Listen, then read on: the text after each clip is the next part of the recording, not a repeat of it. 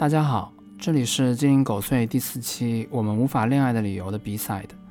B side 呢是一档不定期、不定人员的番外节目，是针对某一期播客的补完计划。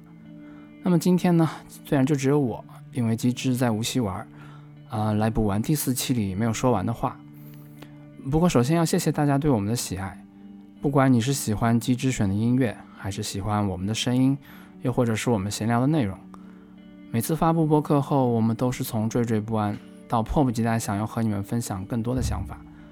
昨天机智给我发了个短视频，是一个健身房里的背景乐用了我们的播客，真的是又惊又喜又好笑。好了，不闲聊了，让我们进入正题吧。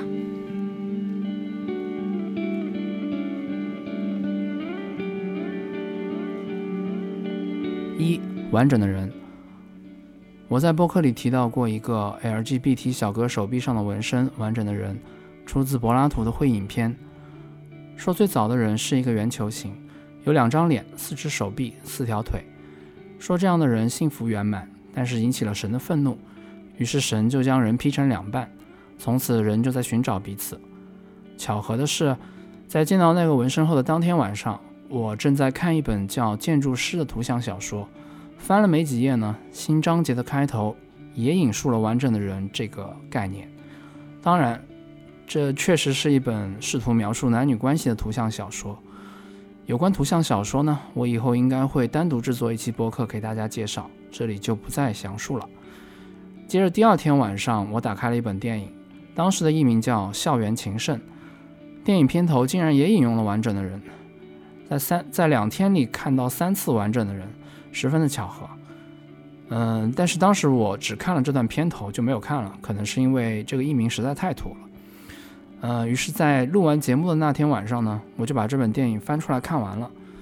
在完整的人那个片头之后呢，是电影英文标题。这时候我才意识到这个英文原题是多么的美妙，The half of it。然后这行字会从屏幕上方落下。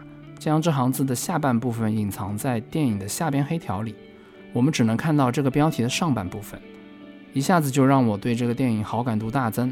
立刻查了下译名，已经翻译成了“真心半解”，十分的信达雅。虽然这本电影非常脸谱化，但是还是很符合我们聊天的内容，所以我想在这里分享给大家。如果大家不想被剧透呢，可以在这里关掉播客，看完了电影再欢迎你回来。或者你可以跳转到七分十三秒，先听后面的内容。那么我就开始剧透了。电影的女主有两位，一位是中国移民的高智商女孩，扮相上就是土土的，不会打扮，在美国一看就很吃不开，也会被同学欺负，但是她无所谓，成绩也非常优秀，还帮同学们写作文赚外快，总之前途一片光明。另一位女主是欧美邻家女孩型，她是个校花。但是她因为家庭和宗教的关系和一个纯粹花瓶的校草在一起，而且是奔结婚那种。这个校花和中国移民女孩一样是文学女孩。这时候男主登场，他喜欢那个校花女主，嗯，她的外形也还可以，呃，家族事业是做香肠，但是他就很直男，脑子里没什么东西。他希望出钱能够请那个移民女孩帮他写情书追求校花，然后两位女主就开始书信来往。聊的反正就是电影、文学之类的。对于男主来说，嗯，就是一名女孩，你还扯什么呢？赶紧把她约出来 hang out 呀！我想带她吃炸鸡汉堡、薯条香肠，并且每次想要给校发女主发短信的时候呢，就会被一名女孩以时机不成熟为理由制止。实际上呢，是因为男主发起短信来就是疯狂发表情，没有什么特别有趣的内容。这里所谓有趣的内容呢？就是两位女主之间略显文学的书信。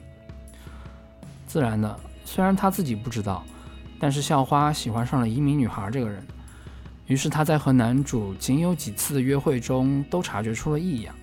呃，因为毕竟男主的脑袋空空如也嘛。这就像机智所说的，他的追求方式先是兴趣爱好，然后才可能发展出感情。而男主的逻辑和我以前差不多，他太好看了，我当然想要和他 hang out。或者说的直白一些，就是有性的欲望在驱使我追求她。现在的我可能在理智上趋向于使用偏女性的方式来选择，但是这么做的结果就很现实，我无法恋爱。倒是也有过疯狂的抛去一切理智的 crash，虽然没有成功，但是现在回想想，却也不失为一种开启恋爱的好方式。再回到电影，电影里的男主其实很真诚，他想要和校花 hang out，嗯，想和她分享他最爱的炸鸡汉堡、薯条香肠。可是无奈校花爱的是更严肃的讨论。那我们能说什么呢？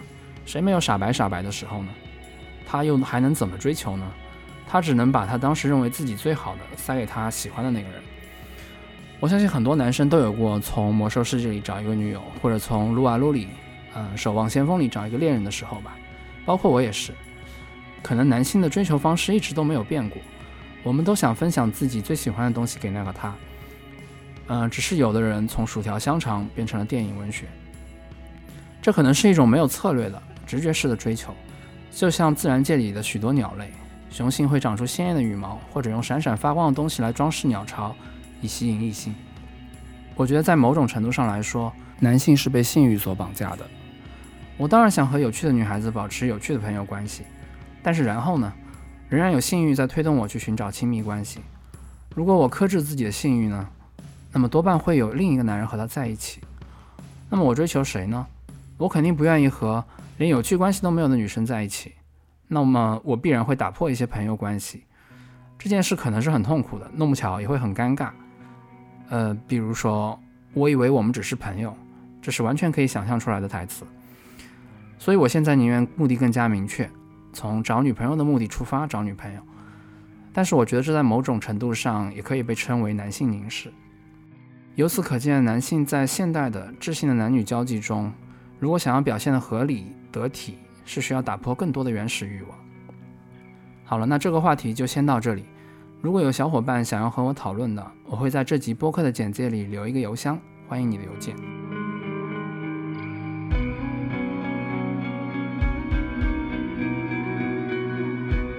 二，ranking。我在播客里提到了综艺、电影、文学之间是有 ranking 有高下之分的。嗯，当时比较快速、比较模糊的带过了。现在我想把我自己的想法完整的讲出来。呃，其实具体的来说，这里面有两种 ranking，一个是媒体之间的 ranking，呃，媒体也就是承载信息的载体，比如说视频载体，但这里面又可以细分，比如说两小时左右时长的视频可以是电影，也可能是综艺，一小时乘以十集左右的美剧，十秒到一分钟的抖音等等。还有书籍，当然这里也可以细分纯文字的或者漫画形式的，还有诸如电子游戏、舞台剧等等等等。另一个就是被载体承载的信息之间的 ranking，比如说同样是两个小时的视频内容，在泰坦尼克号和色情影片之间有没有 ranking？我相信这个问题显而易见。你可以说存在即是合理，不管是媒体或者信息，我没有否认它们存在的合理性。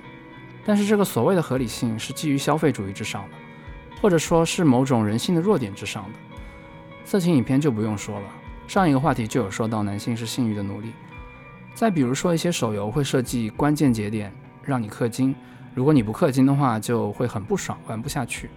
抖音的话，让你停不下来的时长，还有上滑机制，还有里面短时间就能让人发笑的内容，他们都在逐利的背景下，自然是合理的。但是我们每个人作为个体，作为待割的韭菜，我们得想想什么是真正的合理，什么才能让我们走出消费主义的语境下，统计学里那个被收割的百分比之外。其实泰坦尼克号至于色情影片，这个对比实在太明显了。但是更多的是介于两者之间的东西，往往是引发争吵的所在，这也很正常，因为人的语言总是在边界问题上失效。比如一个刚过十八岁生日两小时的人杀了人。那他应不应该按照成年人的犯罪的标准来衡量，就可能会引发很多争议，因为没有所谓的非黑即白，在人的生活尺度下，灰色地带是绵延不绝的。回到两小时的视频内容上，比如综艺应该放在什么位置呢？我觉得比较简单的方法是看更多更好的作品，就像当你知道红外线的存在以后，你才能对红色在光谱中真正的位置有更好的理解。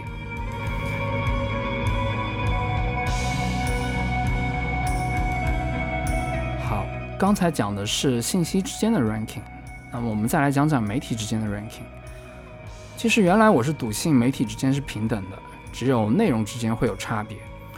呃，虽然可能十秒钟这样的视频内容是一个扶不起的阿斗啊。嗯，这里我就先谈论一下书、电影和游戏，因因为我曾经笃信他们之间是平等的。再拿《泰坦尼克号》来举例子，比如说《泰坦尼克号》的电影，然后将这本电影改编成小说，或者改编成一个体验式的游戏，在同等制作水平之下，呃，我之前认为这是没有 ranking 的，有的只是不同的媒体带来感官体验上的差异。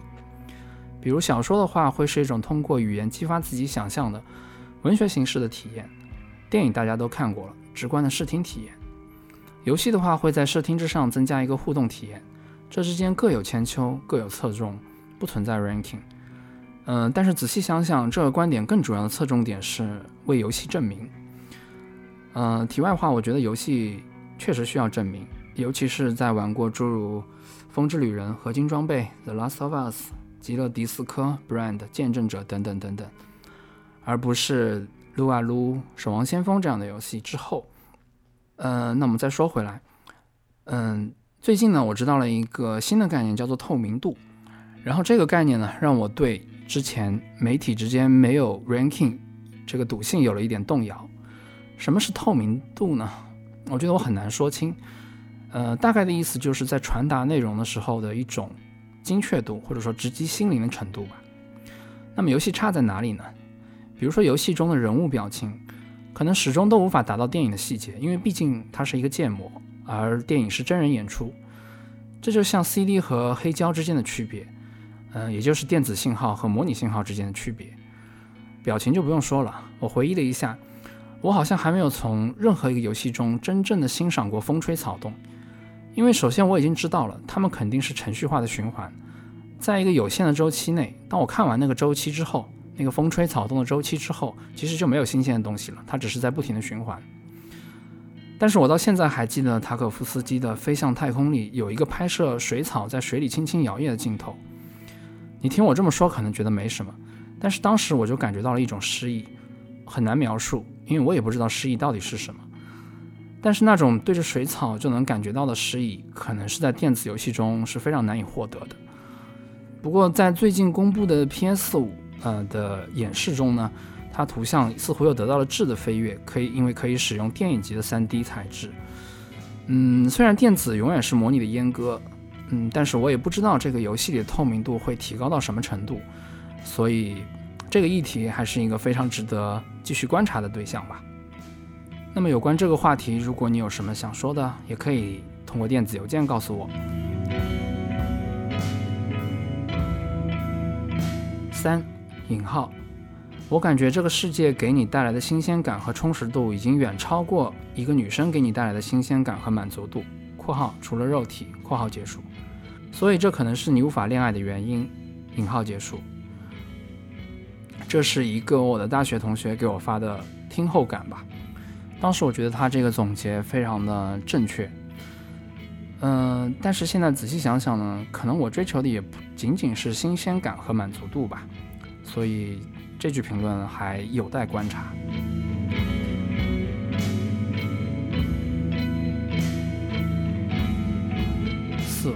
为什么做播客？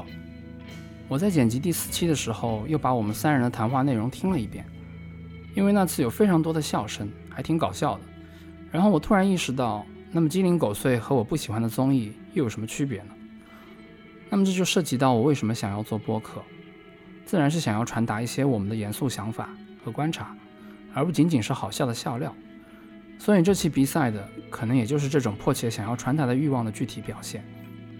好了，那么这期的比赛呢就到这里，我们下次再见。